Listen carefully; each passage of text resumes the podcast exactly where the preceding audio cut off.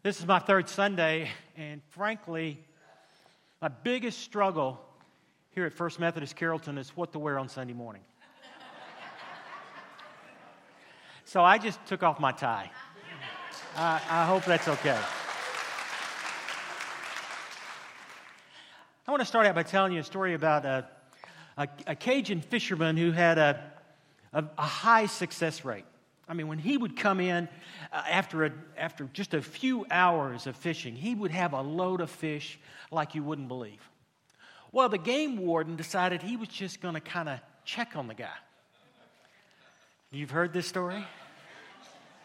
Well, what he found out is that this Cajun would go out and he'd light a stick of dynamite, he'd throw it in the water, it would explode, and the dead fish would float in the top, and he'd just dip them up.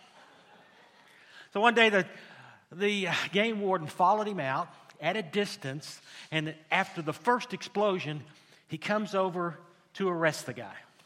Hops in the boat, says, You know, this is against the law, it's against everything we stand for. And the Cajun just um, silently took another stick of dynamite out of his fishing uh, box, lit it, handed it to the game warden, and said, Friend, are you going to fish or cut bait?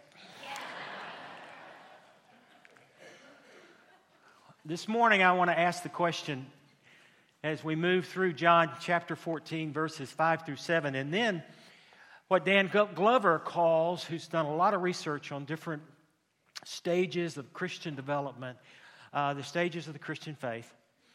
Um, I want to ask the question Are you ready to fish or cut bait?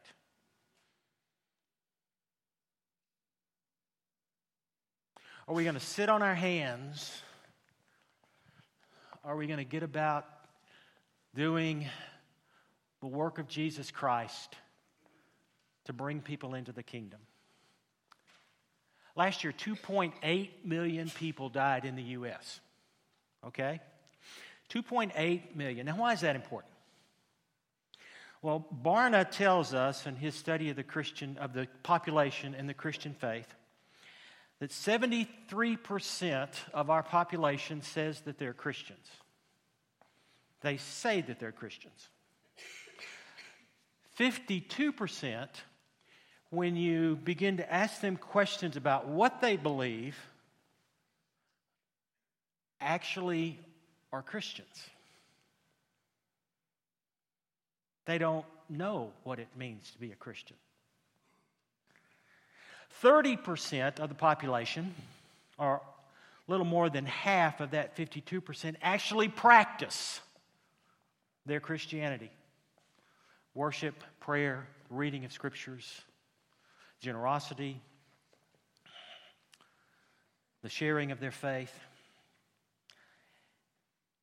And more than half of those say, just barely half of those will say in the surveys that their faith makes a difference in their life.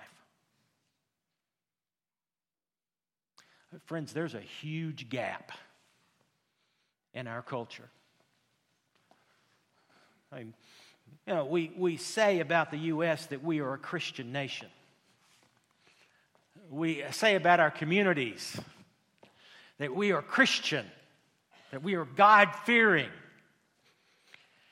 and I submit to you that if we were to take those numbers, 2.8 million, and apply Barna's uh, definition and his, and his results, that at least a million, if not more than 1.4 million, of those who will die this year are facing eternal separation from God.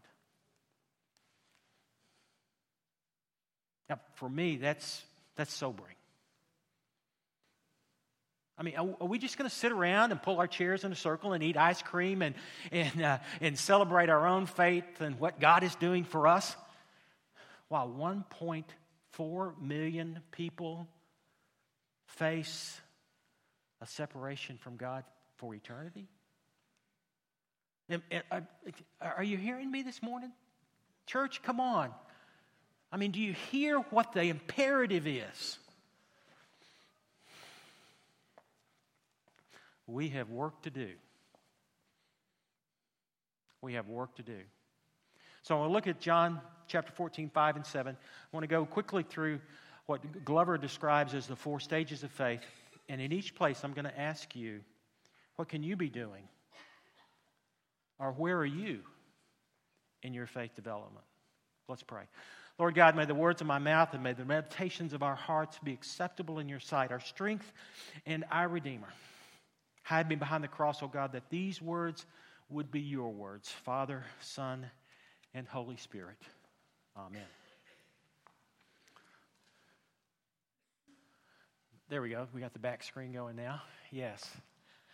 I want to break down this passage because this passage has been blamed for uh, what people describe as the exclusive nature of the Christian faith. Thomas asked the question how can we know the way? I think all of us at one point or another have asked that in our lives. How can we know the way? Well, Jesus responds with these words I am the way, the truth, and the life. Next slide. There we go. I am the way, the truth, and the life. Jesus is describing there what he brings to us the way, the truth, and the life. And we're going to talk about that in those stages in just a second. But here comes the determining phrase of this scripture No one comes to the Father except through me. If you know me, you will know my Father also. There's a lot of folks out there that say, wait a minute. What about the Jews? Aren't they faithful? What about the what about Islam? They're, uh, they they have such a structured uh, uh, life and they're, they're so good. What about the Buddhist? They're so spiritual. The problem with every other religion and every other way to God is that it's based on what we do our following of the law, our ability to uphold a moral and ethical uh, uh, objective. And, and I, I don't want to take away from that. I think Jesus calls us to that moral and ethical life. But the way to God is through Jesus Christ and the forgiveness that he offers to us by the power of the cross and the shedding of his blood.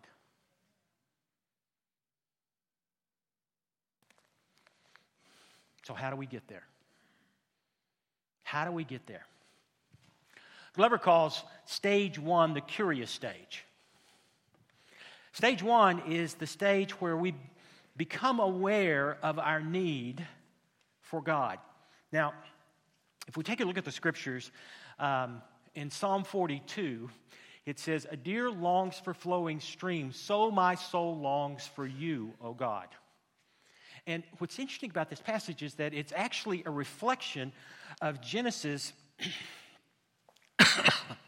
of Genesis 2 verse 7 where God is creating Adam, Adam and and he breathes into Adam the breath of life and Adam becomes a living being. A deer longs for flowing seas, so my soul longs for you. It's the same kind of phrase both here and in verse 7 of chapter 2 of Genesis. That longing, that desire, that need for the breath of God. There is something that is missing in our lives without the breath of God. And what's, to me, what's really interesting about Genesis uh, chapter 2, verse 7 is that the word that is translated living being is the Hebrew word nephesh. Okay? Anybody know what nephesh means? Maybe Bible scholars here. You know what nephesh is? What does it mean? Huh? In your throat? Actually, it means a bundle of appetites. Hungry. It's, uh, It's like a bird, a baby bird with its mouth open, waiting on mama. That's who we are. Now, and we try to fill that hunger with all kinds of things. If you're like me, I've tried to fill it with all kinds, and some of them are noble, like work, you know, our family. And some of them are destructive. But there's only one that satisfies, and that is the Spirit of God. And, and so, in this curious stage, the, um, the question that's asked is Is this for real? Is this for real? Is what I'm experiencing in, in the, the Spirit of God, is it real? Is it enough for me to let go of all these other things and believe and devote myself to something else? As a church, it's, uh, we have two jobs here. One is to bring the curious into asking that question. And the second is for those around us that may be in stage one, to make sure that they are never left alone because they're vulnerable. Stage two.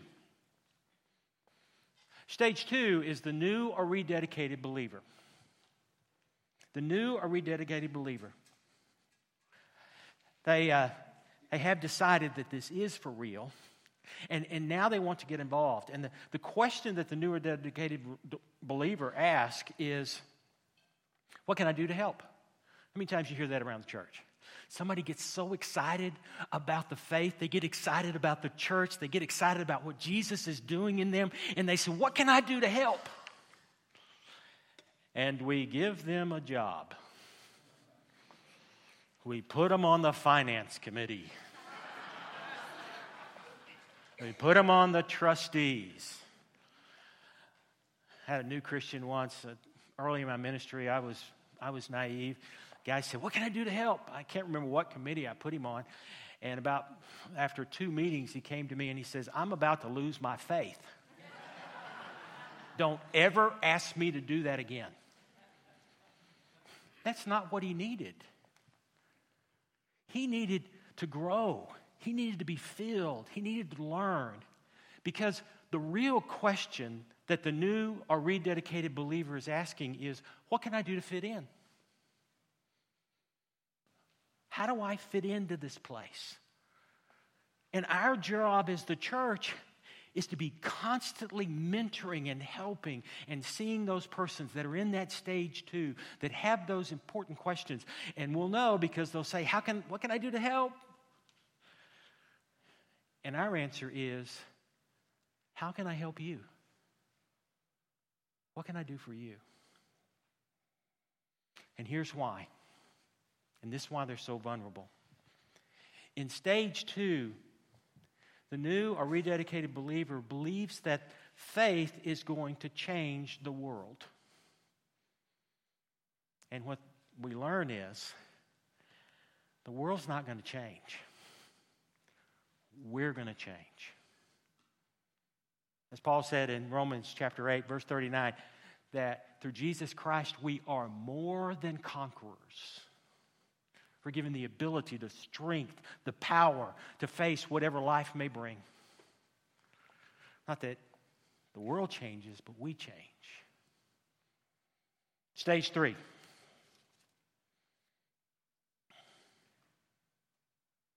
Stage three is the most dangerous of these stages.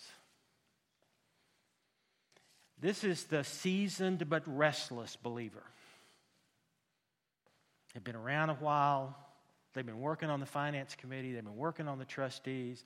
Been going to church council. They've been, they see how the sausage is made. And they say, Is this all there is? Is this all there is? There's got to be more. I mean, I, I come to church and these people are no different than the people at work. I come to church And they argue just like all the other people in my neighborhood do. I come to church and it's the same old, same old, same old, same old. Is this all there is? See, at this point, and all of us kind of go back and forth in our Christian faith, and we move back and forth. And this stage three is, is not just one, one time only. All of us go through it at one time or another, and then we'll go through it again because there's challenges to our faith. But is this all there is? Is the point at which we need to be there for them to help them see that no, those of us in the church are just like everybody else. We are just forgiven.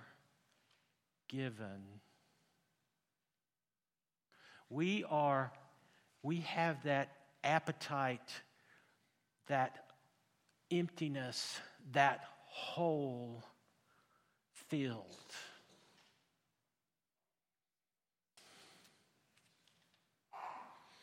We've got to take responsibility for that person.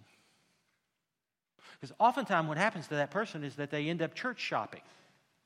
I was, at, I was pastor at First Methodist Church Rowlett.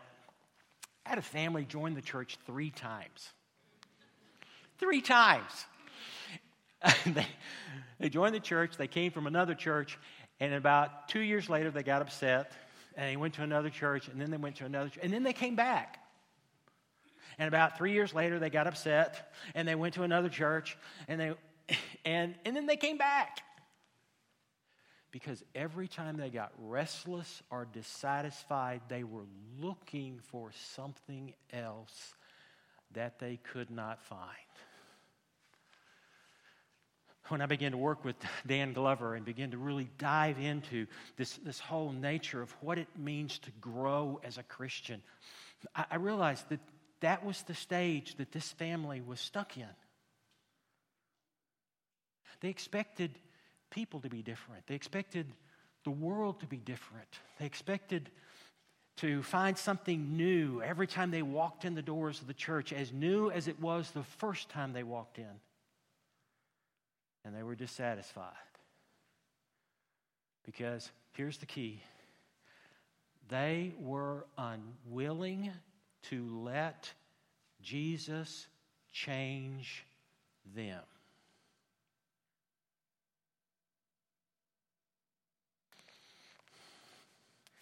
If we're going to move out of stage three, we got to let Christ change us. In, in Philippians chapter 2, 12 and 13, Paul says this He says, Therefore, my beloved, just as you have always obeyed me, not only in my presence, but also much more now in my absence, work out your own salvation with fear and trembling. For it is God who is at work in you, enable you both to will and to work for his good pleasure. Work out your salvation with fear and trembling. You know what Paul is telling us there? Is that our faith is vulnerable. It is under attack by this world on a continuing basis. That's why we need the church. That's why we need our brothers and sisters in Christ. That's why, that's why we need each other. A regular attendance of coming together with others. I don't get this new 21st century movement that I'm spiritual but not religious. Does anybody know what that means? Does anybody know what that means? I don't know what that means. Spiritual but not religious. You know, for, for, for me, if I get away from the church for too long, I lose my compass and my direction. I become dissatisfied. I start asking questions and, and, and, and beginning to tear my own doubts and fears apart. We need each other, friends. We need each other. We need the spiritual disciplines because stage four is where we're headed. Stage four is the committed follower.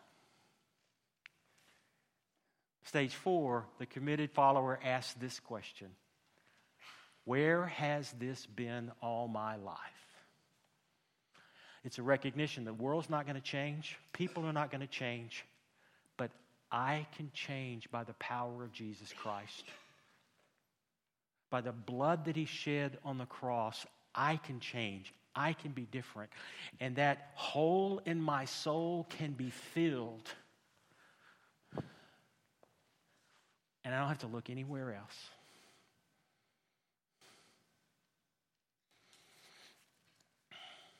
Where has this been all my life? And this person, if you know them around the church, will be asking this question also Lord, what do you want me to do? Not church, what do you want me to do?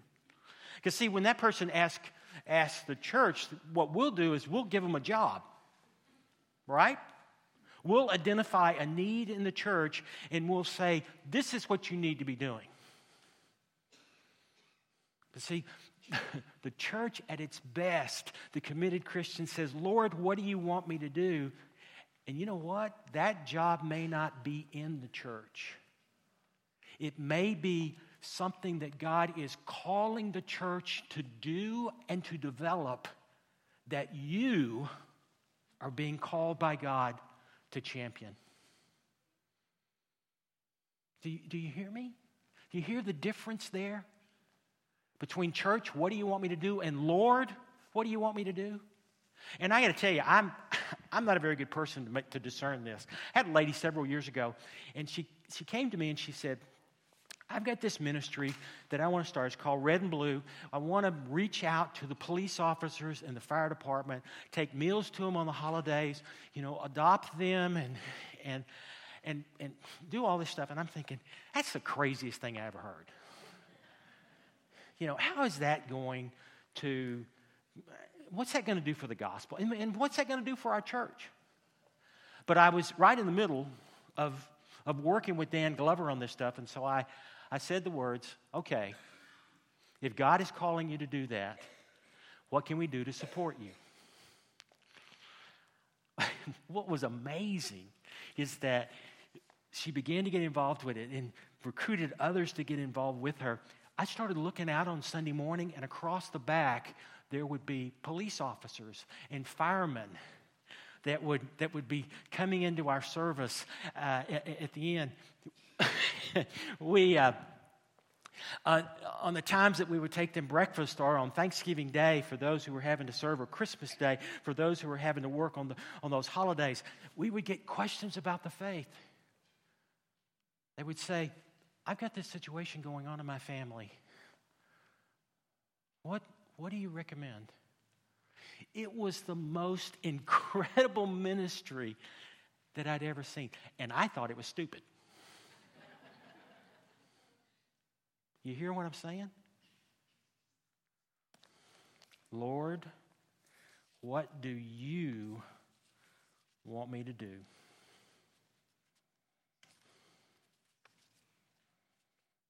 Here's the deal. Here is the deal. We never stop growing in our faith. And we cannot do it alone.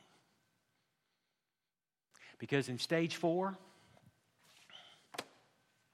in stage four, we come to know the truth and the reality of Jesus' words I am the way, the truth, and the life. The committed Christian needs nothing else. Nothing else. So I, I, I ask you this morning what stage are you in? Are you in that curious stage? Or, or, maybe you've been to stage three and now you're back to stage two, stage one. Where are you today? And where do you need to go? And as we close our worship service today, I just simply invite you to, to say, Lord, help me to let go of what's holding me back. Help me to, uh, to take that next step. And for the rest of us, it's time for us to pray, Lord, who do you want me to touch? As we close our worship service, I want you to look around the room. Look around the room and, and just say, Lord, show me.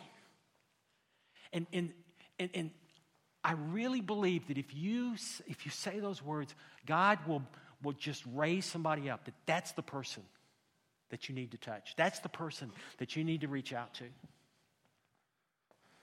And don't ignore it. Do not ignore it. Because Jesus is about the business of making all things new beyond anything we can do. Real quick question. I have a quick story. I'm going to sit down. Chuck Colson, Charles Colson, that you know, was a part of the Watergate, if you've been around that long, uh, went to prison, and after he got out of prison, he was converted and went into prison ministry.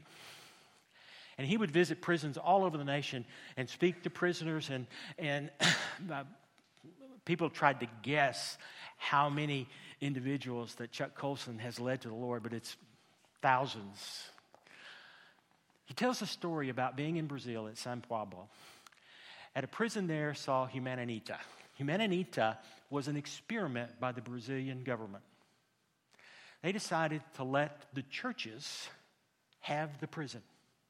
Now, um, the prison still had, if you had to serve your time, you know, there, you had to, if you were a lifer, you had to stay in there forever. I mean, for your life. I mean, there were no changes in that regard. But what the churches did was, as they got involved and began to witness to those inmates and they saw conversions take place, the prison needed fewer and fewer government workers. Colson says that when he went to visit there, that there were only two that worked for the government. The rest of the prison was run by the prisoners. And he said, I really expected chaos when I walked in. He said, You know, run by the prisoners? Oh, man. He said he went in and there were smiles on their face. There was order in the cafeteria. There were no fights. They took care of each other. They, uh, um, he said that the person that met him and showed him around was a lifer who was convicted of murder and made no, made, made no apology. He, he said, I killed a person. I'm in here for life but I'm saved by the blood of Jesus. Colson was asking this man, he says, Well, I don't understand. He said, I understand that the return rate at this prison is less than 10%. That's incredible. The average in the United States is 75% of those who get out of prison end up back in prison. And he says, I want to show you the isolation and what used to be the torture cell of this prison and we still have one inmate that is in there. Would you like to see it? And Colson said, Oh, yes, I've been to prisons all over the world. I've seen the worst of the worst. Please show me what's going on there. And he says, This is our secret.